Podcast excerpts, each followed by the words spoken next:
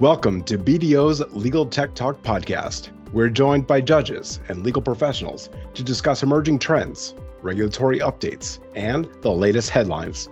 We'll provide tips to help your law firms and legal departments make the most out of legal tech. Hi, everyone. I'm Jared Crafton, BDO's Forensic Technology Practice Leader. And I'm Daniel Gold, BDO's Managing Director of the Enterprise eDiscovery Managed Services Practice. Let's get started with this episode's exciting topic. Dave, thanks so much for coming to our Legal Week podcast, our remote setup here. It's nice to see you again. Thanks for inviting me. So, why don't you start off? Tell us a little about who you are, where you work, what you do. Yes, so I am a partner at the global law firm of Reed Smith and I head up Reed Smith's records and e-discovery practice group.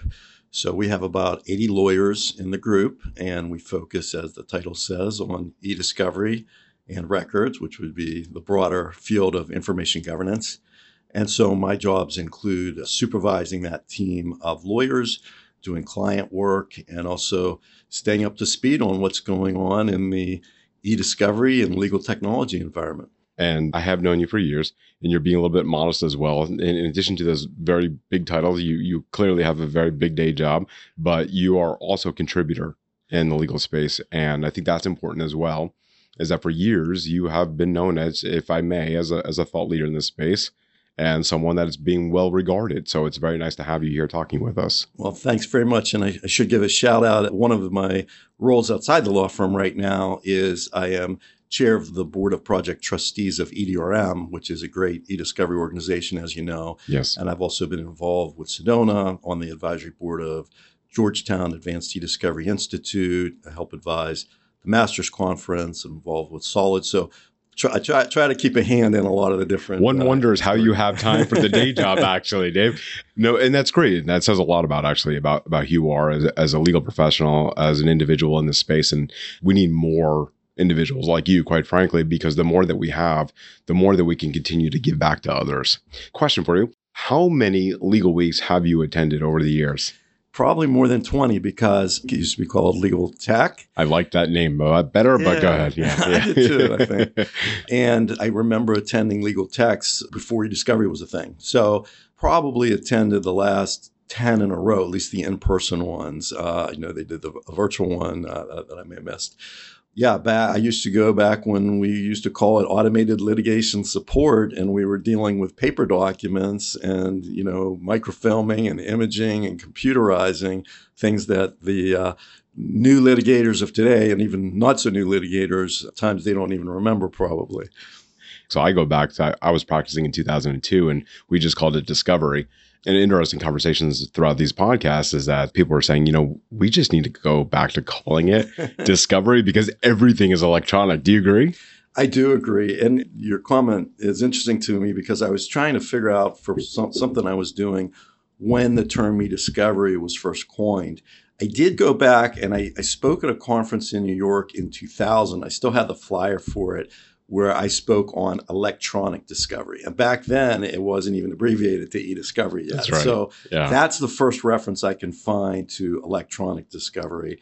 And somebody asked me to come speak on that, and I, said, what's electronic discovery? Well, so yeah, that that was the start of it. But you're right. Um, there's no such thing. Oh, there's almost no such thing as discovery. That's not e-discovery. I, although I guess you could say, well, the deposition piece of it, you know, is is different than the document piece. But the document piece, you know, 95% of the documents now in our cases are in electronic form. We still do go back. I'm involved in a project now where we're going back and imaging more than a million batch records that are just historical documents for a particular case but even even that's going to disappear in the coming years. I don't think I'm going to get my way on this. I'm trying to see if I can get P discovery to trend. Just call it paper discovery. Everything else is electronic, we'll call it discovery, Dave. There you go. We'll call it paper discovery, P discovery. I don't know if it'll trend, but having come back so this year, last year, do you notice anything different about this legal week over some other previous years? Yeah, it's well, certainly it's a lot bigger this year than it was before. There have been ups and downs. I mean, there were times when I think there were more booths than there were this year when I go back like five or 10 years. But now I, I see more of the providers having sort of satellite operations where they're operating out of their hotel room or a different hotel room or whatever. So not everybody's down exhibiting, which in some ways is better because it was overwhelming. You couldn't really get around to all the booths before. I'd agree with that. Yeah. Yeah. yeah. But you know what I would say that has just been a constant trend in the industry is just the growth. I mean, there's so many more people now. You know, when you came to legal tech 15 years ago, it was Old Home Week, and you'd be running into the same, you know, it was a few hundred people, not thousands of people like we have now.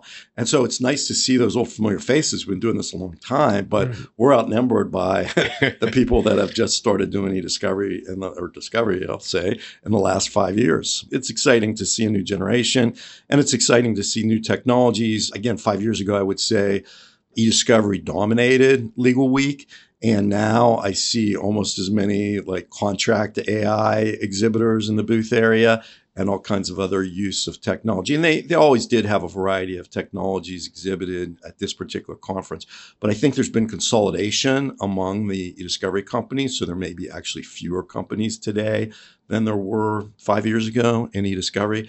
But more companies are branching out and using technology for other fields of law well beyond e-discovery when you came here to the conference, so I mean, we've established that you are involved in literally every think tank that involves any discovery thing.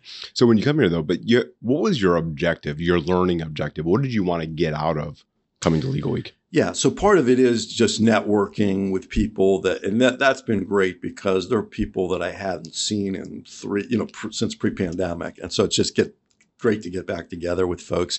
But we had a couple specific objectives. We're looking at a couple of software pieces and we set up demos and discussions. And it's an opportunity not only for us to network with them, but my colleagues in different offices don't always get together either. And we have a technology subsidiary, Gravity Stack. So we're all getting together and being able to jointly evaluate some products that we're interested in. But I always also like to walk around and see the booths to see, okay, what's coming next that I don't even know about yet. And that has been a, one of the ways that we've been ahead of others in terms of adopting new technology is being aware what's out there, what's mm. coming. And this is a great place to see a lot of that. I'd agree. That's why like I haven't been back in four years and it's nice, like you said, just to be back here and be in front of everyone, see what everyone's doing. One of the interesting things when you come to these conferences is that you accumulate a lot of knowledge, right? You get it, like you're saying, you learn about new technologies, the people behind the programs, et cetera. And then you walk out of here and it could almost be like a, a vacuum. You, you could suck it all out, right? You get it, it's done. I, I got to move on to the next project, right?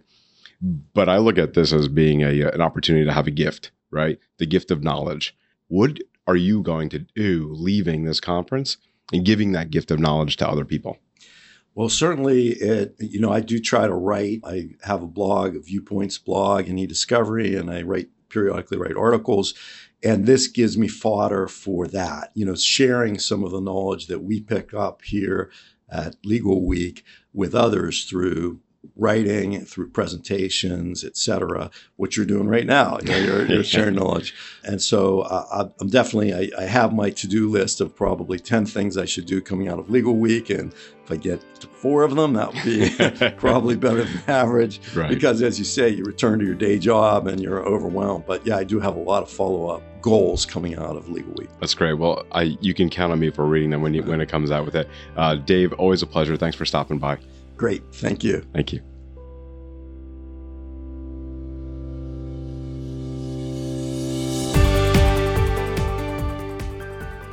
Thanks for joining us on BDO's Legal Tech Talk podcast. If you're enjoying these podcasts, don't forget to rate, review, and subscribe for more episodes.